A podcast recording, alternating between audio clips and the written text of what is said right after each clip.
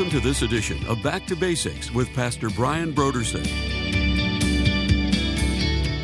Then Isaiah said, Listen, house of David, is it not enough for you to try the patience of men? Will you also try the patience of my God?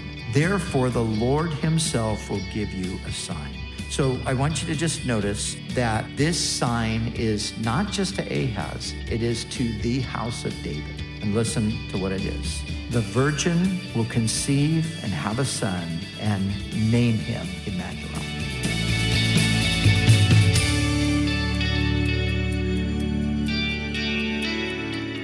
Today on Back to Basics, Pastor Brian continues his study through the books of the Old Testament prophets. Join us as Pastor Brian begins his teaching on Isaiah chapters 7 through 12.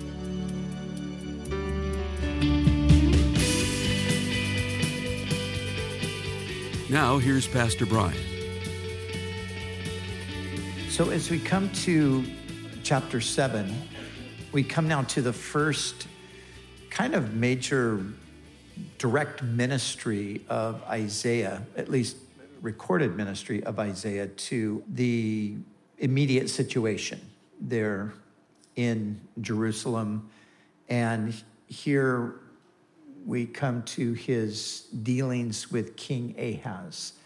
Now, I mentioned before that Isaiah is the prophet of the Messiah. And so in no less than three of these uh, chapters that we're going to look at. But we're going to see the this just this amazing messianic prophetic element here that comes through with Isaiah. And so begins in the seventh chapter here. This took place during the reign of Ahaz, son of Jotham, son of Uzziah, king of Judah. Now, remember, it was in the year that King Uzziah died that Isaiah says he saw the Lord. It was then that he received that commission to go and to prophesy to the nation. Now, after Uzziah, Jotham reigned, and Jotham reigned for about 16 years. And so we've now passed the reign of Jotham and we've come into the reign of Ahaz. Uzziah was a good king, and the thing about Uzziah was he, he was a good king until, well, it says that he, that the Lord uh, helped him marvelously until he became strong. And so the problem with Uzziah was he trusted God until he got so successful that he felt like he didn't need to trust God anymore. And that's when he took it upon himself to try to go into the Holy of Holies. He tried to take on the role of the priest. He was uh, struck by God with leprosy, and he lived out the rest of his life as a leper. So Jotham, then his son succeeds him, and Jotham is a, he's a good king like Uzziah. He doesn't do anything like Uzziah did. And Uzziah was 52 years was his reign, the longest reign apart from Manasseh. And it was a very prosperous reign. Jotham keeps the prosperity going he continues to build, he continues to strengthen things militarily. But the people evidently are, their hearts are far from the Lord and their, their lifestyles are far from the Lord. So when Ahaz becomes the king, everything just goes south. Ahaz is a wicked king. He's an evil king. He doesn't seek the Lord. He doesn't, not only does he not seek the Lord, but he does all of the things that God had forbidden in the law to be done by the people of Israel. He sets up idolatrous altars. He burns his children in uh, sacrificial fires to the false gods. He, at one time, he actually shuts down the temple worship. He bars the doors, and then he sets up altars all around the temple area for false gods. So Ahaz is a bad guy. And during this time, Judah was under severe attack. God allowed them to come under severe oppression from King Rezin of Damascus area. Some Bibles refer to the, the area as Syria, some refer to it as Aram. It's the same area, but um, two different names. So Rezin comes together with the northern kingdom of Israel. They make an alliance against Ahaz. And they're, they're basically trying to overthrow Ahaz so they can set up a king that will join with them in an alliance against the Assyrian king, who everybody is afraid of because he's just conquering all the nations around them. But during this time, the alliance between these two kings, they attack Judah. They have tremendous victory. They kill 120,000 of their soldiers. And they also carry off 200,000 captives. And all of this, you, you, can read about it in Kings or in Chronicles. But as they're coming from Judah into the northern kingdom with these captives, a man steps up as a prophet and rebukes them and says, What are you doing? These are our people. We're, we're the same nation. You shouldn't do this because we're just as evil as they are. And they actually listened to him. And so rather than bringing the captives, they were, they were women and children and, and some men, rather than bringing them, they actually provided for them, they, they took care of them, then they sent them back to the city of Jericho, then they left them. So all of this is going on during this time. So Isaiah is living and prophesying in these very intense times. And during Isaiah's time, the Assyrians are going to come and attempt to overthrow Judah.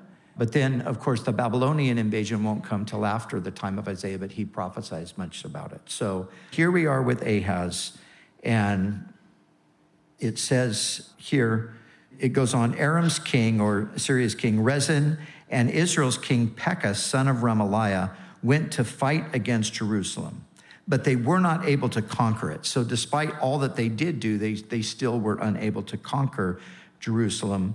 And that was because of the covenant that God made with David. And even though Ahaz is a descendant of David, sitting on the throne of David and is evil, yet God still protects uh, Jerusalem because of the covenant that he made with David. And then Ahaz's son, who we will come to ultimately is Hezekiah, who was one of the best kings that the southern kingdom ever knew. So it's kind of, you know, it's funny because you never really know how it's going to go with these kings. You would assume that you've got a righteous king and then he's going to influence his son and he's going to be a, a righteous king as well, but it doesn't always work that way. Sometimes you see a wicked king and you think that, well, you know, surely a wicked king is going to produce a wicked son, and it doesn't work that way. Ahaz and Hezekiah are a case in point. So, when it became known to the house of David that Aram had occupied Ephraim, the heart of Ahaz and the hearts of the people trembled like trees of a forest shaking in the wind. So when they knew, when they heard about this alliance between Damascus and Ephraim. Ephraim is another name for Israel, the northern kingdom. It was called sometimes Ephraim, named after the large tribe that was descended from Joseph. And so here they now hear word about this alliance. So the Lord said to Isaiah, Go out with your son, Shear Jashub. And Shear Jashub, Isaiah has these sons. We're going to see another one in a minute. And he gives them these names that are actually prophetic. And so the Lord says to Isaiah, Go with your son, Shear Jashub, to meet Ahaz at the end of the conduit of the upper pool by the road to the launderer's field. Say to him, Calm down and be quiet. Don't be afraid or cowardly because of these two smoldering sticks the fierce anger of Rezin and Aram and the son of Remaliah for Aram, along with Ephraim and the son of Remaliah, has plotted harm against you. They say, Let us go up to Judah, terrorize it, conquer it for ourselves. Then we can install Tabeel, son, as king in it. So that was the plan. But the Lord says, Take your son with you, Shear Jashub, and his name means a remnant will return. So his son is a message. He's like a, his, his son's name is a prophecy that the plan of these guys is not going to succeed. There's going to be a remnant that remains. So that's why the Lord tells Isaiah to take him. And so then he goes on and, and uh, this is what the Lord says. It will not happen. It will not occur. He just simply says that their, their plan is going to fail. And then he says the chief city of Aram is Damascus. The chief of Damascus is Rezin, Within 65 years, Ephraim will be too shattered to be a people. The chief city of Ephraim is Samaria. The chief of Samaria is a son of Remaliah. If you do not stand firm in your faith, then you will not stand at all. So Isaiah is basically challenging this wicked king Ahaz that he needs to trust God because God is, is going to work uh, despite of what things look like. And so he says here, though, that these two nations, these two powers, one based in Damascus, the other based in Samaria, they're going to be taken out. But then it says an interesting thing within 65 years, Ephraim will be too shattered to be a people. Now, the interesting thing here is that it was probably only 10, maybe at the most 15 years from this point that Ephraim or Israel, the northern kingdom, was conquered by and overcome and taken into captivity by Assyria. But the prophet gives a 65 year date here. So around 669 or 670, that would be about the 65 year mark.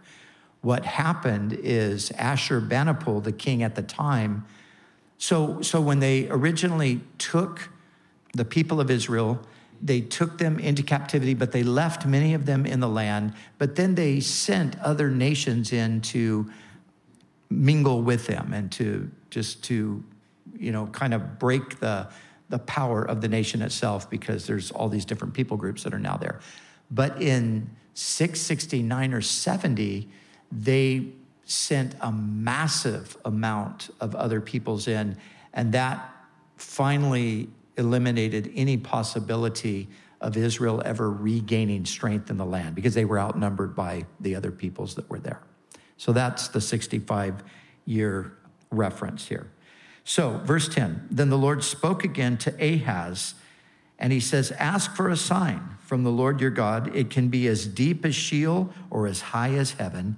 But Ahaz replied, I will not ask, I will not test the Lord. So Ahaz is acting like he's spiritual, but he really just has no faith. And he probably doesn't even want to ask God because, of course, he doesn't want to obey God. He's already proved that he doesn't want to do that. But then Isaiah said, Listen, house of David. Is it not enough for you to try the patience of men? Will you also try the patience of my God? Therefore, the Lord himself will give you a sign.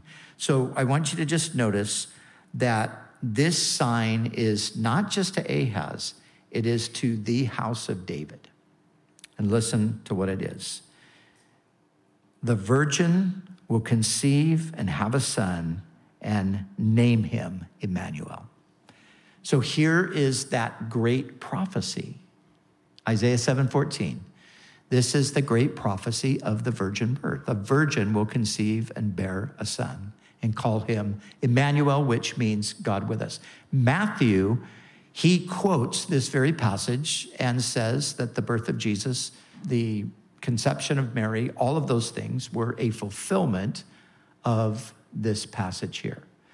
Now, some people have a hard time with that because of what it goes on to say. It says, by the time he learns to reject what is bad and to choose what is good, he will be eating curds and honey.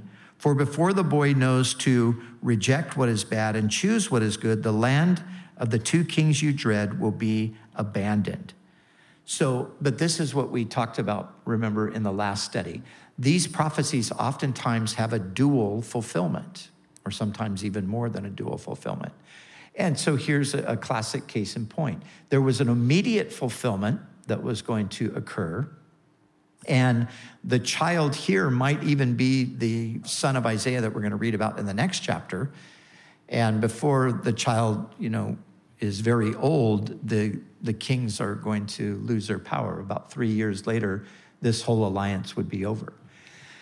And so there was the immediate prophecy, but then there was the distant prophecy. Now, if it's Isaiah's son, Isaiah does name his son uh, Maher-shalal-hash-baz. He doesn't name him Emmanuel. He names him this, this name that also has um, significance, but it doesn't mean the Lord is with us. So this, this child is to be called Emmanuel. And so whether it was maybe a, another uh, child that was born near the time, uh, but the ultimate fulfillment would come through the virgin birth of Jesus through Mary, a descendant of the house of David. So Mary, of course, was descended from David. Now, with the, the prophecy here, so the Hebrew word is almah, A L M A H. That's the Hebrew word for virgin. And it could mean it could mean a young woman, a, a young woman of marrying age. And the idea was a young woman of marrying age was a virgin. But some have argued, you know, there are people that don't believe in the virgin birth, so they've argued and said, well, almah just means a young maiden. That's all it means. And even though it means a young maiden who, it does mean a young maiden, but it does mean a young maiden generally who is a virgin, um, they would say, you know, this, I mean, they would completely ignore Matthew's statement about it, obviously, but they would say this isn't really prophesying a virgin birth. They, they weren't thinking in those terms at the time. But that's exactly what they were thinking. And this is how we know. They, that's, what, that's what Isaiah meant, that's what was understood. And we know that because when the book of Isaiah was translated into Greek, in Greek, they used the word that, me, that can only mean a virgin, parthenos. And so the translators understood the word to mean not just a young woman, but a young woman who had not had a sexual relationship. So that would be, of course, the prophecy that there would be this miraculous birth that would take place. And so it was fulfilled in um, the, the near fulfillment was in Isaiah's time, but then, of course, the ultimate fulfillment would be with the birth of Jesus. So this is this is beginning now, this uh, string of messianic prophecies that Isaiah gives. So as we just go on um, with the rest of the chapter here, we don't need to read over each of these verses. This is just talking about um, the fact that time, times are going to be difficult. Uh, the eating of the curds and the honey was a reference to uh, sparsity in the land. And it goes on in verse 23 to make that clear that in the place of a thousand vines, um, it's going to become thorns and briars and so forth. So, so there's hard times coming upon the nation. So, picking up in chapter 8, then the Lord said to me, to Isaiah, Take a large piece of parchment and write on it with an ordinary pen, Mahir Shala Hashbaz. I have appointed trustworthy witnesses, the priest Uriah and Zechariah, the son of Jeberechiah. I was then, Isaiah says, intimate with my wife, the prophetess, and she conceived and gave birth to a son. The Lord said to me, Name him Mahir Shala Hashbaz.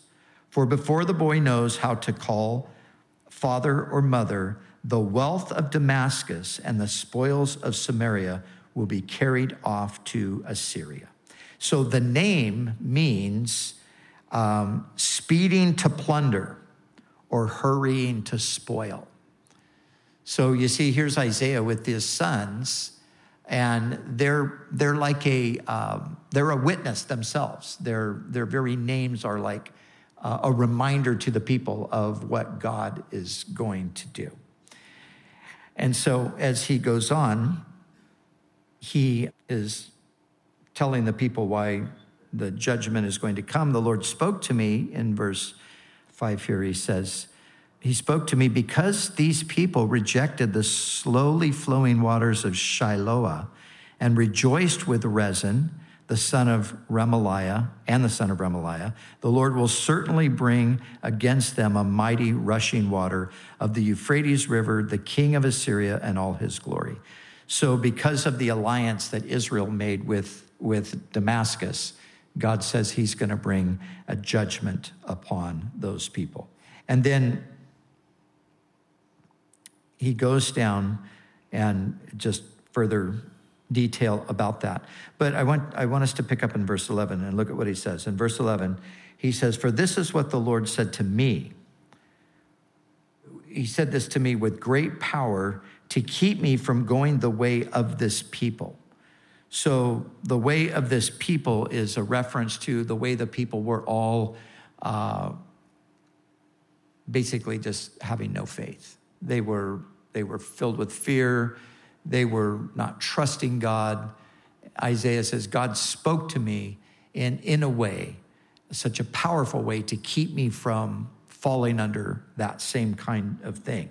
And so he said in verse 12, do not call everything a conspiracy these people say is a conspiracy.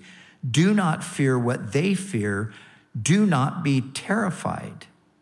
You are to regard only the Lord of armies as holy. Only he should be feared.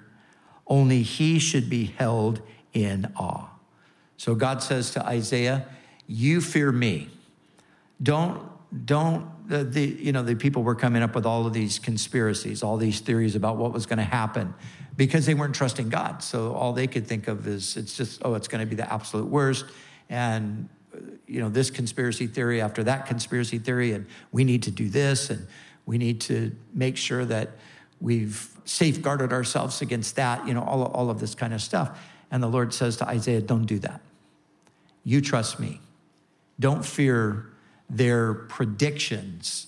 You fear me. And then he says, speaking of the Lord, he will be a sanctuary. But for the two houses of Israel, he will be a stone to stumble over and a rock to trip over, and a trap and a snare to the inhabitants of Jerusalem. Many will stumble over these, they will fall and be broken, they will be snared and captured. Now, if this sounds familiar to you, it should if you've read First Peter, because Peter quotes this very thing. And this passage is referred to on a number of occasions in the New Testament. Um, remember Simeon when Simeon speaks of um, this child is destined for the fall and the rising of many in Israel and for a sign that will be spoken against. So the Lord is, he's the stumbling block. And then Jesus himself said that he was the stone over which people would stumble. And he said, um, Whoever stumbles over this stone will be broken. On whoever this stone lands, it will crush them to powder. So Jesus becomes the, the ultimate fulfillment of this prophecy that he becomes the stumbling block for Israel.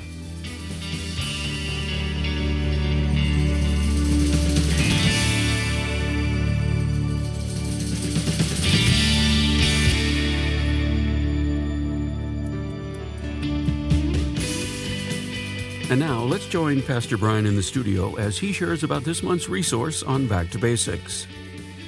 In our culture today, there are plenty of people that would even challenge the historicity of Jesus. They would want to cast doubt on whether or not Jesus even lived. But did you know that there is no reputable historian who questions the existence of Jesus? And John Dickson has written a fantastic book called Is Jesus History? John is a PhD in historical studies and has done an excellent job in putting to bed the myths and the lies surrounding the existence of Jesus. Of course, Jesus was a historical person, and you can trust what the Bible says about him. And this little book, Is Jesus History, is going to really be helpful for all of those who are still asking that question or wondering about that. Again, this month's resource is a book titled Is Jesus History by John Dickson. You can order the book as Jesus History by going to our website, backtobasicsradio.com. Scroll down until you see the photo of it and then click on the donate button. When you give a gift to Back to Basics, we'll send you the book Is Jesus History by Dr. John Dickson. It's our way of saying thank you for your generous support of this ministry. We'd also like to remind you that all of our other resources are waiting for you at backtobasicsradio.com or by calling our request line at 1 800 733 6443. That's 1 800 733 6443. Our desire is to encourage you in your daily walk with God. We'll continue tomorrow with more valuable insights from Pastor Brian as we study together in the book of Isaiah.